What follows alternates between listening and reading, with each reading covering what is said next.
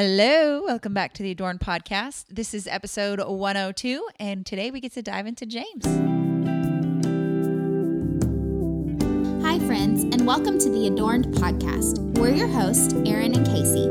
We would love for you to come join us each week as we discuss what it means to be made beautiful by God's Word.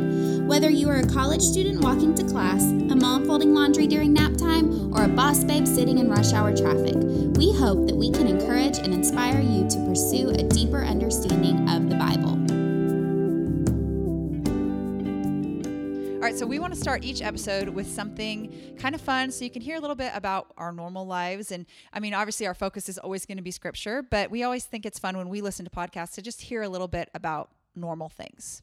So we're going to call it Glimpse of Grace. We're going to kind of ask each other questions about where we saw a glimpse of God's grace throughout the week. So, Casey, where was a glimpse of God's grace in your life? I love this question. You asked this in our small group this summer. And after that, like every week, it's something that I tried to focus on, or even honestly every day, because mm-hmm. we see God's grace to us every single day.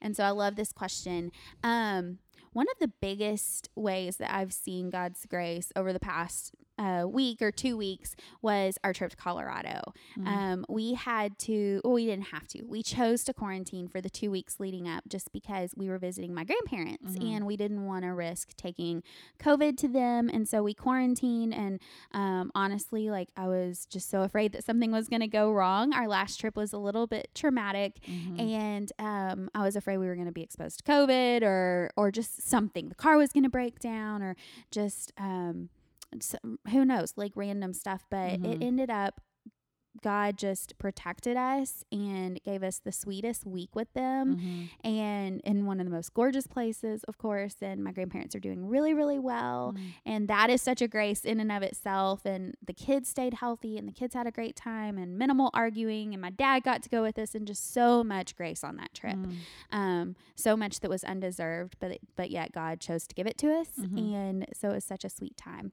But what mm-hmm. about you? Um, I feel like I I need to practice this more, I guess. I don't I guess I'm not, you know what I mean? Like yeah, I, I can it is a practice. Back, but it is a practice.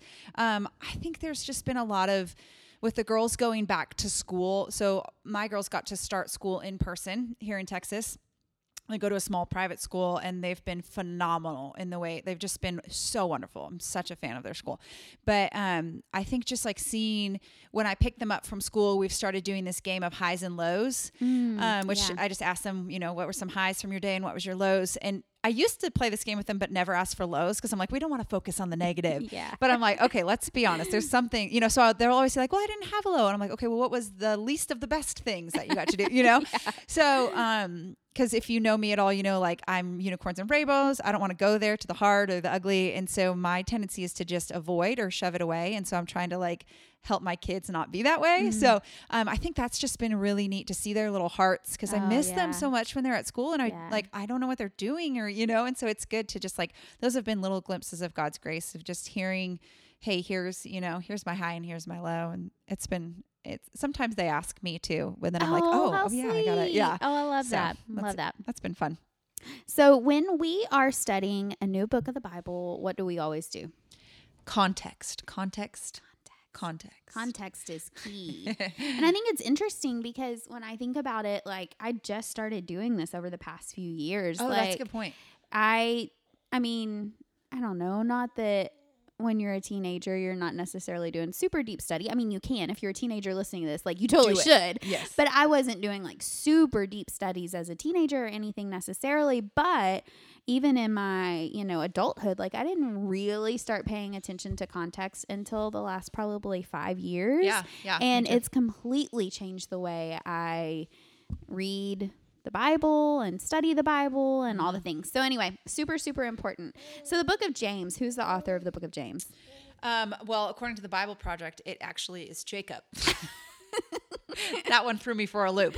But it is James. It is James, but James, the brother of Jesus, yes. not James, son of Zebedee, or the other James that you might think of. Um, it is James, the brother of Jesus. But Bible Project was just saying that they translated his name should have been Jacob. So oh, technicalities, technicalities. But yes, brother, brother of Jesus, and um, What else is important about that? So he was considered one of the pillars of the church along with Peter and John. A lot of times you hear Peter, James, and John, and this is that James.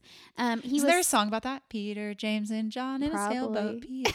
you don't know that? Where did I I come up don't with know, that? probably Okay. some kids kids chorus. Yeah, true. true. something. um, and I every time I read about this or hear about this, I just laugh because he was super super skeptical of Jesus's ministry until he witnessed the resurrection. And I just have Mm-hmm. to think, well, of course he was. Like if you are a brother or a sister or if you have kids, like you know that like your kid would not think the other kid was deity probably. like you just don't think that about your siblings and so to be skeptical of that, like I think like if Cadence were to walk in and be like, "Hey Lydia, like did you know that I'm a queen?" Like Lydia'd be like, "Um yeah, sure, whatever." You know? And so James was skeptical of Jesus, but then when he saw him resurrect from the dead, he was a believer. He's like, okay, fine, you were right. I believe you now. yeah, I think it's interesting, right? Because we, when we hear that he's the brother of Jesus, we might fall to one or two sides. We might think, wow, there's a lot of credibility here then because he knew Jesus his entire life mm-hmm. and he saw sides of Jesus that maybe other people didn't see. And so we might think this is more credible. Or you might go the other direction and think, well, it's his brother. So maybe he's going to leave certain things out or Right. highlight certain mm-hmm. things. So maybe it's less credible. But even in that thinking, you know, we have to remember that it's not the human author that provides any credibility at all. It's, you know, God working through that human author that that is the credibility in that source. And so I thought that was really interesting. I heard that on a podcast and I was like, oh, wow. I think I would have thought both of those things. Either it's more credible or less credible. But then I'm like, wait a second.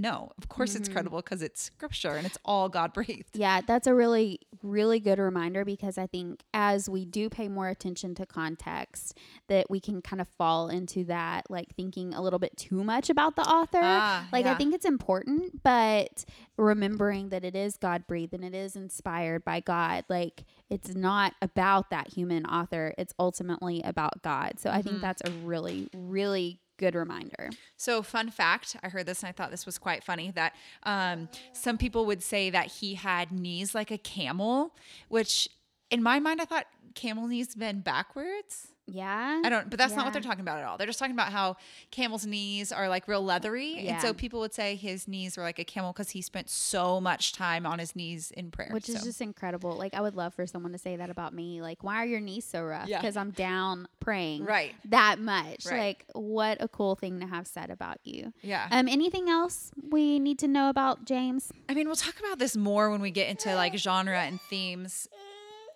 Oh, really, Reed? That's what you want to say? um, but I think it's good to remember, like, when we're thinking about the author, you know, God uses particular real people who have real personalities and real, um, just, you know, things that they're passionate about and stuff like that. And so, um, when talking about James as the author, one thing I heard was that he was rigorous in his devotion to God and that he was concerned with the practical question of how to live a life for Christ. And so I think just knowing like that that was his personality, like that was his desire anyway, like helps us to understand okay, that's why he talks about that so much Yeah. in his It's good. You know, it's interesting to me because James was martyred. He he died um defending, you know, his faith and defending the name of Jesus. And so I think it's really kind of cool to look at how it took him so long to believe and he was so skeptical for so long, but then when he did believe, he was all in Oh yeah. and he fought till the very end for Jesus, um, not just as his brother, but as his king. And so I think that's just a really beautiful um, picture of being a, a follower of Jesus. Yeah. I mean, it brings even back to even when we talked about the Sermon on the Mount, right? Where it's like you're all in or you're not. Right. And James is a good example of that. Yeah, he is. So, when was this written? Um, they say between AD 44 and his death in AD 62 because there's no mention made of the controversy leading to the Council of Jerusalem. So it's there's a possibility that it was written before AD 49, and if that's the case, it would make it the earliest book in the New Testament, which is super cool to me. And um, talking about putting things in context, I like looking at like the whole story of Scripture, right? So looking at other books and everything. So this would have been not not too long after the stoning of Stephen um, when the churches scattered, Which we find in Acts. that, which we see in Acts. Mhm. Um, so that's linking the two books together. Yeah, yeah I found um speaking of like timeline, I um one of the things I was reading said that it was most likely right after Peter um went to plant more churches. Mhm. And so then James was um even more like in head in head ahead a leader Later, the head yeah, of um that church. yeah. And so um you know, kind of just gives a little timeline. Context, yeah. Yeah. Yep. So the audience, it says it's the 12 tribes in the dispersion. So that's kind of what we were talking about when the church is like dispersed mm-hmm. all throughout Asia Minor. Um, and it was probably intended to be passed around between congregations. Mm-hmm. Therefore, James is addressing issues that would become common among them all. And I was listening to a Matt Chandler sermon on this, and he was talking about how like the issues that they were facing then are pretty much the exact same issues we're facing mm, now. And so mm-hmm. it's easy to think that, oh, they didn't have this going on or they didn't have that going on. Like, no, like you can think about the issues you have in your church. Those are the exact same issues Yeah. that James is addressing in Yeah. these letters. And like since it says um, twelve tribes in the dispersion, we'll talk about this more when we get in there. But as far as audience goes, like these are not people. Um, one of the things I was listening to it was like these people were think of like exile. They were like in exile. Yes, they were yeah. like Casey saying dealing with things um, similar to that what you might be dealing with now, but. Sometimes they think it's easiest for us to think, okay, this was written to a church where everybody was, you know, happy and healthy Right, and right. holy. Um, but he was making the point the sermon I was listening to he was making the point that these these people were often on the run or in Mm-hmm. persecution or um, unstable in their living situations oppressed yeah. um, all these different things so I think just knowing that audience intended audience helps it um, helps us to understand some of the like quick phrases he says Yeah. and realizing like Casey said it's not just talking to that particular one church but Mm-hmm. it applies to us as well today um so i think that's helpful Mm-hmm. how about genre genre it is an epistle which is uh, we've talked about before on the podcast but like a letter. Um, and it's a sermon to be read. It's got wisdom literature. It's diatribe which i didn't even look up what a diatribe was. Do you know what a diatribe is? No. We are not li- literature I have people no so idea what you can look up what a diatribe is. Um, and it's a moral ex- exhortation. Mm-hmm. um, it most closely resembles jewish diaspora letters such as the letters of uh, Gam- Gamaliel mhm. to the Jews living outside of Israel. yeah i think sproul he he said it was so funny he said these are like short pil- pilthy phrases I was like, "What's pilthy?" Plithy? Pilthy? I don't know. I was kind of yeah. But what it, basically what he was saying was that he it's it's this is not um for sure, but what Sproul was commentating on is he was saying these are probably things he heard Jesus say. He never says like Jesus said Right. tame the tongue or whatever. Mhm. But it, these are most likely things that he picked up from Jesus um, throughout his life, and then he's you know kind of being you know like Paul saying like imitate me as Mm-hmm. I imitate Christ, or you know he's saying here's some things that Jesus said were important without Yeah. like directly quoting Jesus. And you can see that. Like you already brought Yeah. up the Sermon on the Mount, but as we're reading James, like you can pick those things Mm-hmm. Yeah, out. You're like, oh, I think Jesus said that. Yep. Oh, like, you know, so that's really, really cool. Um, so some central themes are that truth, faith, true faith as bearing the fruit of love and service to others. Mm-hmm. Um, perseverance in the mis- midst of trials sounds like something that might um, be applicable to today. Right, right. Future judgment. Um, those are a few of the themes. Yeah, one of the things when thinking about like central themes um, that I found really helpful was from my main man Sinclair. Um, if you guys don't know, my favorite person to listen to. That's a big statement because I have a few favorites, but my favorite person to listen to because of his accent and because his theology is just so good is Sinclair Ferguson. And I told Taylor if he ever comes to America to teach, I don't care where in America it is, he better fly me there so that I can go listen to him in real life. But anyways, um, he he described if you were to summarize James, he said um, James' point is to show us that there should be a clear marriage between the gospel we confess and the lives we live. Because at the end of the day, that's what will make an impact for Christ. So if we're thinking like, okay, we're, we're going to study James, we're going to spend the next 12 weeks diving into this small book, you know, what is kind of our main driving force here? And I think that's it, is mm-hmm. it, the point that James is trying to show us is that there's got to be this connection between the choices we make every day, you know, where where we go, who we have conversations with, what we talk about in those conversations has to emulate what is most valuable to us, which has to be the gospel. Mm-hmm. And so James is giving us some clear practical application of what it means for the gospel to affect your conversations, what it means for the gospel to um, have an impact on how you interact with people who are in different situations than you to not show partiality to you know have self-control to so i think that's kind of a good lens for us to view the book through is this marriage between understanding the gospel and living a life that shows that you value what you know making an impact for christ. Yeah that's good. And i think it's going to be a challenging book to walk through because yeah. those are easy things to say, but that's um, some tough stuff to live out. So yeah, super timely. Challenge us. Super yeah. timely. Yeah. Um, and I I loved this from so anytime we study a new book of the Bible, I love to watch the Bible Project's little videos that summarize the book of the Bible. So they were talking about if you were to summarize James, what they said is that his goal is not to teach you new theological truths, but to get in your business and challenge how you live. And I'm like, buckle up, friends. Yep, like that's yep. exactly Here what's going to happen as we've been studying to prepare for this. I'm like, oh, so much conviction and so much like, okay, you're all up in my business, James. Like, yeah. mm-hmm. so um, mm-hmm. I'm excited about that. I'm really excited to see like how God is going to use use this short book full of filthy phrases um, to really challenge us and see are we really living out the gospel we confess? Yeah, yeah, it's good. Awesome. Anything else about themes or anything before um, we dive into verse one? I'll give us one more random fact because you guys know I love random facts. But he repeats the word perfect seven times, which, if you know numbers in scripture, seven is kind ah, of a sign ah. of perfection or yeah. completion.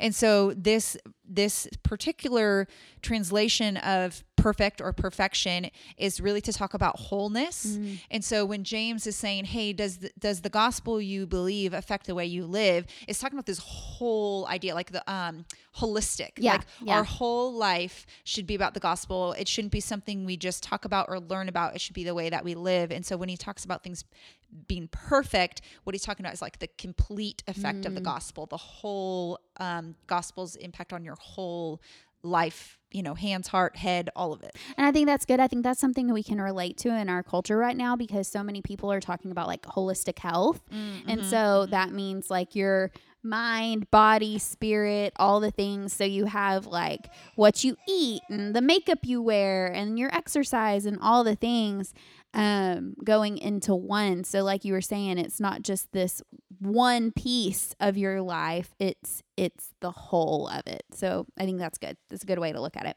Awesome. Anything else before we jump right in? I think that's it. So let's go ahead and jump into verse 1, chapter 1. James, a servant of God and the Lord Jesus Christ, to the 12 tribes in the dispersion. Greetings. I think it's really interesting how we could just kind of like read over that. Like, yeah. you know, it's like, yeah. okay, it's just the introduction. We, are, we already talked about the context. We already know that James wrote it. We already know who the audience is. So I don't really need to listen to what that part says.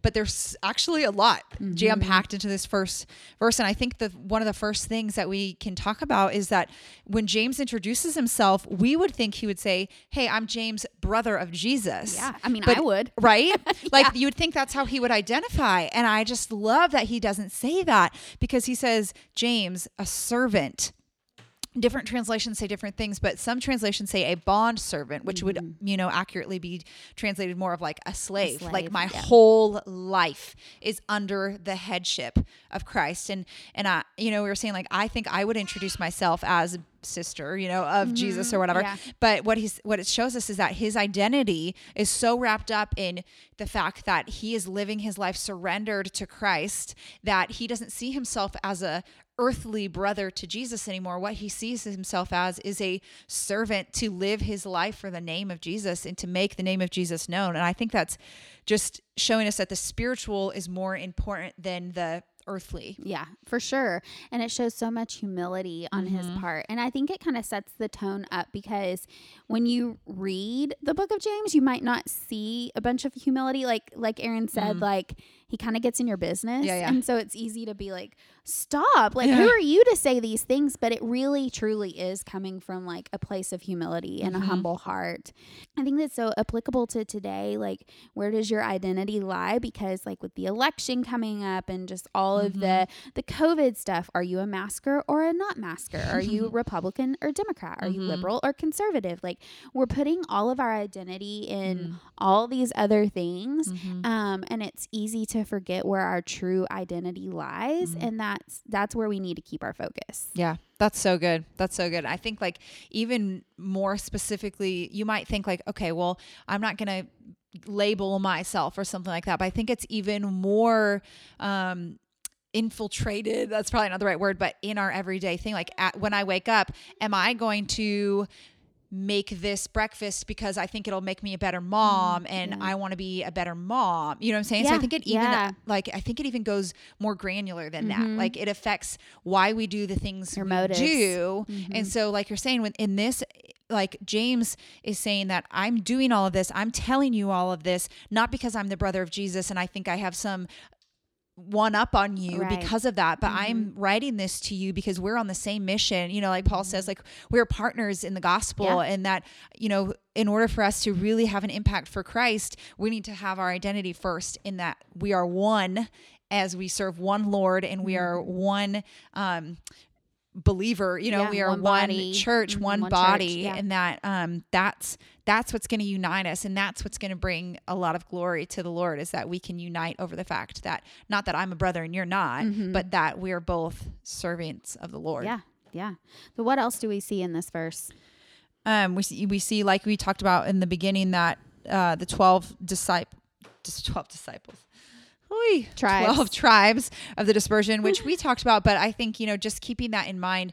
So we're saying hey his identity is saying that hey i am in a servant i am a servant instead of saying hey i am a brother or hey i am whatever. And he's saying that he's writing this to the 12 tribes in the dispersion which um, would have been something that would have meant more to them than it means to us Yeah. in understanding but it's r- reminding them of their identity as well Uh-huh. like you are part we're a part of the same team we're doing this we're on the same mission um, what else Yeah, I mean, I think that that's good. I think, um, you know, when you hear twel- 12 tribes, you think back to the Old Testament, the 12 tribes of Israel. Um, but now he's referring to these 12 tribes as, like Aaron said, like the body, like the church. It's Jews and Gentiles. It's everybody like grafted together, the whole church body, all of God's, all of God's people.